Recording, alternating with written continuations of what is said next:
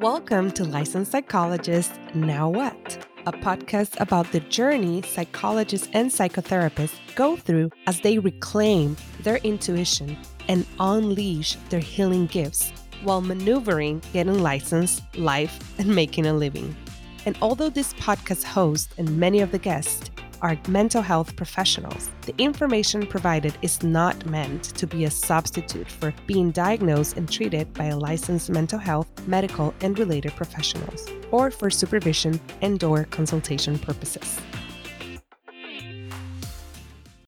Hello, everyone, and welcome to another episode of Licensed Psychologist Now What? This is your host, Dr. Liliana Garcia, and today we're going to finalize this three part series. This is part three of Reconnect with Your Soul's Desires and Gifts.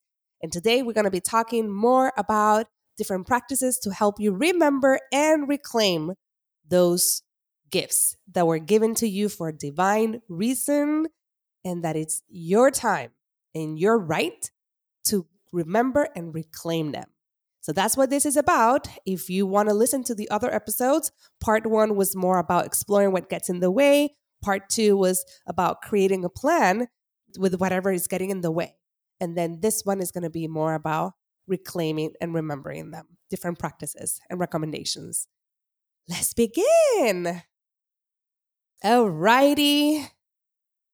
So the first one is that I have, and if you're using the guide that you can also see below for you to download, we're in page number seven if you like to follow. If you don't have the guide and you're going to download it later, don't worry. You can just listen and along. It doesn't need, but if you're a visual person, just know that you can also get that via the guide. Number one practice that I recommend for you to reclaim and remember those gifts and medicinas is meditation. And I separated from mindfulness. That's number two, but I'll I, I separated because in many ways i see i mean they're very different or they can be similar and different. The way that i see it is more of silence and like going inward with the meditation. And the goal is to practice being in silence and become stronger at tapping into your intuition and your inner guidance. And even though this sounds beautiful and all that it can be really hard for those that struggle with with thoughts that come and occupy your mind without you allowing them to do so. And if you have a lot of worries, if you're going through a lot, meditation can be really hard. And at the same time, if you develop the practice, it can be so good.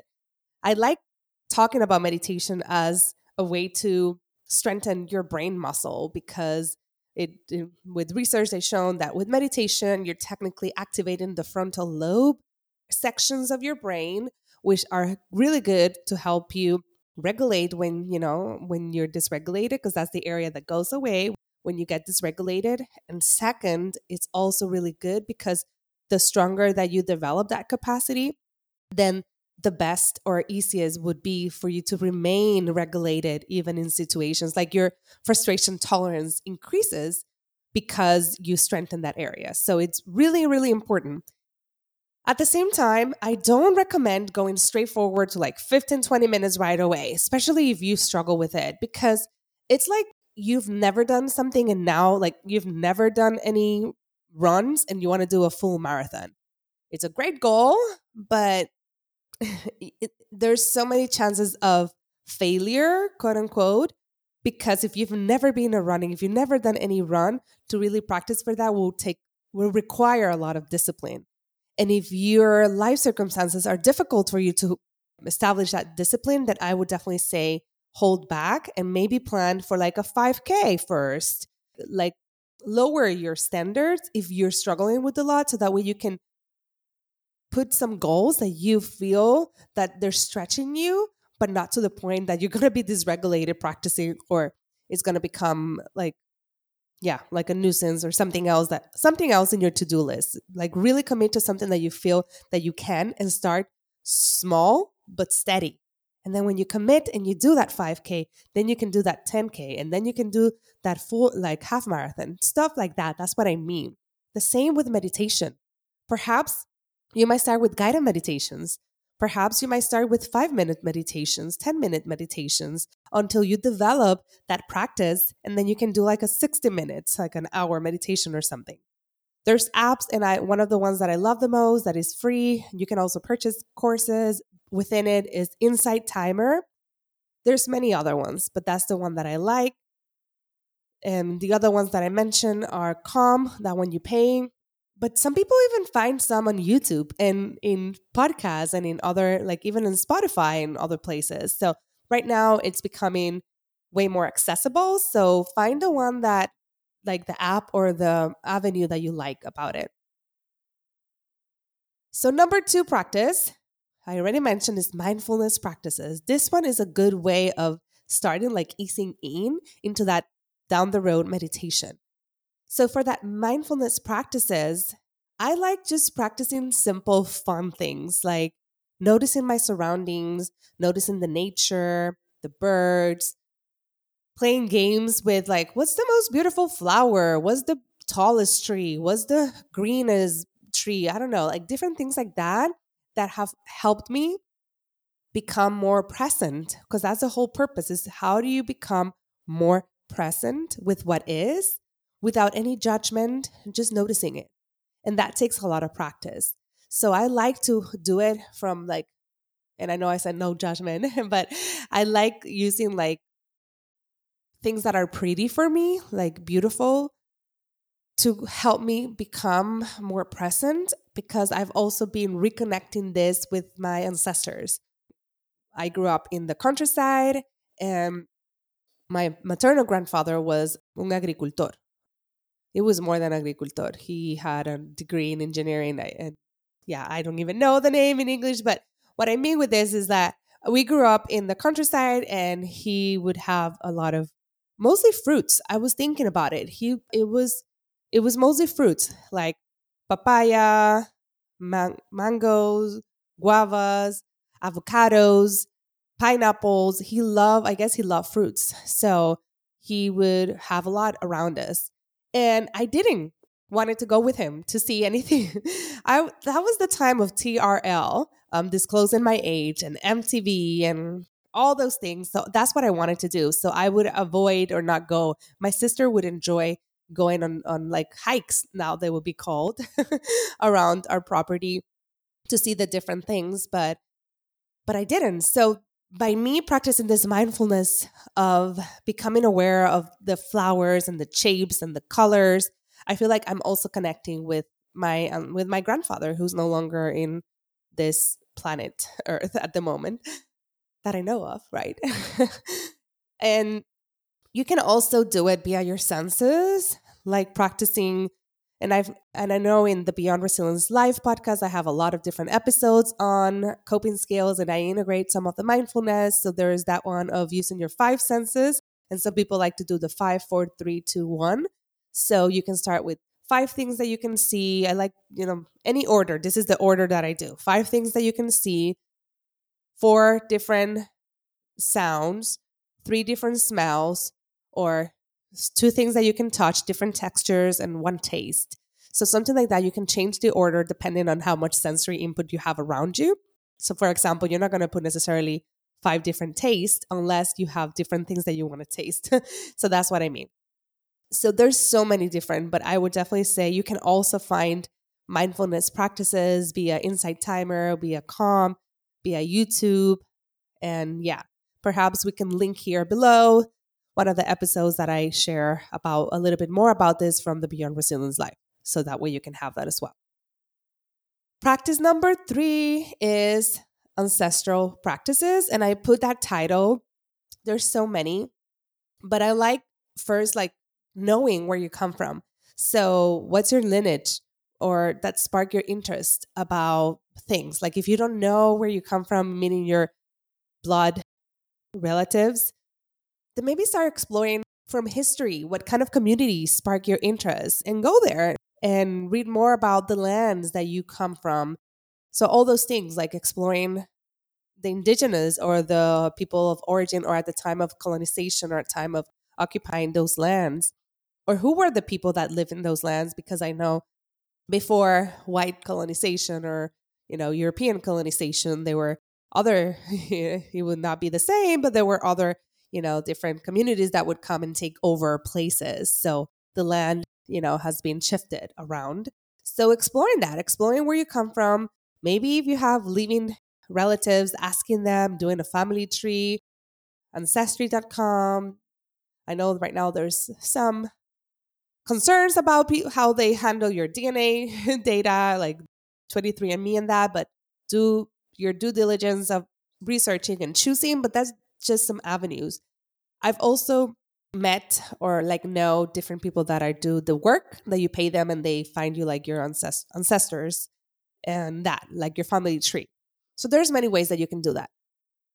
This also can include with nature what the lands that you come from what, what's the nature like there? What are the plant medicines that they practice? What food did they eat? Do they have like any and these are more like what things that you can do for practicing that burning herbs that they did or any other plants that they use dancing there's so many folklorico and many other things and more. So like not only researching about it but then practicing that and noticing embodying it from your body. How does that feel when you do that? How does that feel within you? And then becoming very clear about that Number four, which I kind of mentioned a little bit, but I'm separating doing a family tree. So I kind of talk a little bit about that as well. And when you do that, if you do that, one of the cool things is to also see what were this, this your ancestors' gifts and medicinas. Not what they worked, because we know that a lot of them had to do works that they did not enjoy, but what were some of the things that they were good at? Usually, relatives can help you tell you that. Number five, resting is so, so important for us that are in the journey of healing, especially if you have any internal or experience any oppression, you or your ancestors. Resting is so important. It's a way of heal.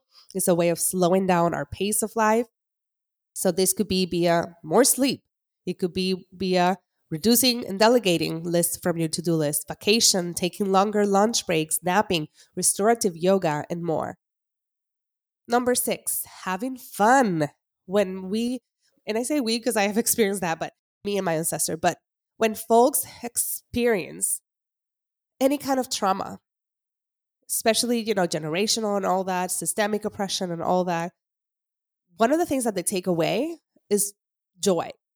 Because when you're in a trauma response, you don't have necessarily like the awareness, or I don't like using capacity, I'm putting that unquote, but like you don't have the awareness or capacity to kind of like experience joy fully because you're still checking out is that danger? Is that danger? Where is danger? Do I need to be okay here? So imagine if you're like always, like right now, when you go to places during this pandemic, let's say you go to the movie theater and you're like, okay, I'm going to have fun if that is fun for you. And then somebody next to you starts coughing and coughing and coughing. And then now the movie theater becomes, if you're concerned about getting COVID, the movie theater will become more about that moment will become more about should I leave? And you're not going to pay the same attention to the movie.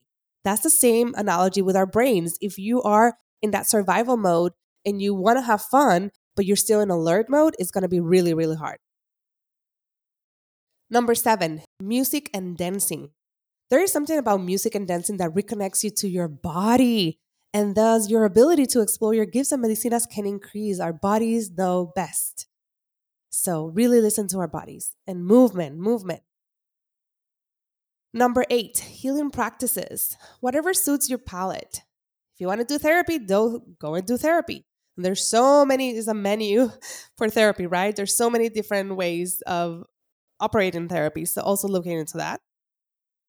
If you want to do energy work, go for it if you want to do religious spiritual practices, if you want to heal in community, plant medicine, journaling, reading, there's so many ways. The thing is like choose whatever sparks and draws your attention and then do it. Number 9, being in nature. Even if it's in your backyard, nearby park or indoor plants.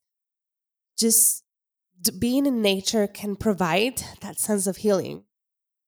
And I love observing and seeing how nature behaves and how it can answer some of the questions I have. Sometimes when I'm confused about something, I ask questions like, how would nature answer that? And take a hike or walk around my neighborhood if I don't have time. And just look at things, look at the weather, look at the animals, bird watching, and different things. So the other day I was uh, in Marina del Rey and I was just watching the Las Focas, the, oh my God, the sea lions. That's the word in English. and how they interact is very entertaining and crazy and, and is a mix of everything. But noticing nature can be also very healing. 10. Journaling and ask assisted family members about family traditions. For many, writing helps them explore their inner landscape and answer any questions. And journaling can be free journaling, it can be guided journaling, like journaling prompts, it could be future self journaling. There's so many different ways of journaling. If that is something that resonates, do it. And lastly, but not least, community joining communities and other and or spending more time with folks that see you and your gifts sometimes they see more than you do and you need to have people like that in your group someone that sees more than you do because that's going to elevate you and help you start seeing that if you have people that only see the negative in you that are not supportive then that's what you're going to see we are who we spend a lot of times. There's a lot of saying. Dime con quién andas y te diré quién eres. Those are some saying in Spanish. There's some about, you know, who do you spend time in English as well. So this is really important.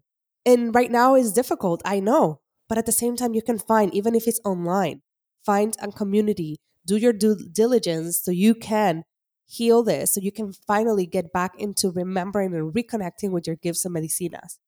So that way, instead of you being in a survival mode, you are able to see that. That's always been there. It's always been there. It's just you were not able to see it because you were in tunnel vision. So that's what this whole practices are helping or have the potential of helping you, which is like take you out of that tunnel vision, expand your view to like peripheral and see everything and all these different opportunities. And once you start doing this, once you start being like, I am remembering my gifts and medicinas, the more you do it, the more you're going to start remembering. It's like you're putting that in your brain right now. That was not an interest, but now it is. And whenever we put something new and we practice it, it's like new things happen because the input of that information now it's like, oh, you want to know about that? Okay, I have all this information. So that's basically all the different practices that I recommend as we're ending this podcast. We are still in the process of open enrollment. This is, yes, I'm looking right now at when this is going to come and be released. So there's still one more week for folks to schedule and join for Rooted and Rising, which is a four month program designed for psychotherapists and healers that are wanting to work this in a group. So basically, what I'm teaching, or what I'm teaching, what I'm saying or talking about in this three part series is part of like part of the foundation of the program. The program will include monthly group calls, monthly one on one calls, monthly soulful practices calls. It also has a digital course that you can learn about many other things and so much more. So, to learn more about it, go to the link. But if you're ready to apply, because next week is the last week to get an exploration call and to join, then click the one apply now.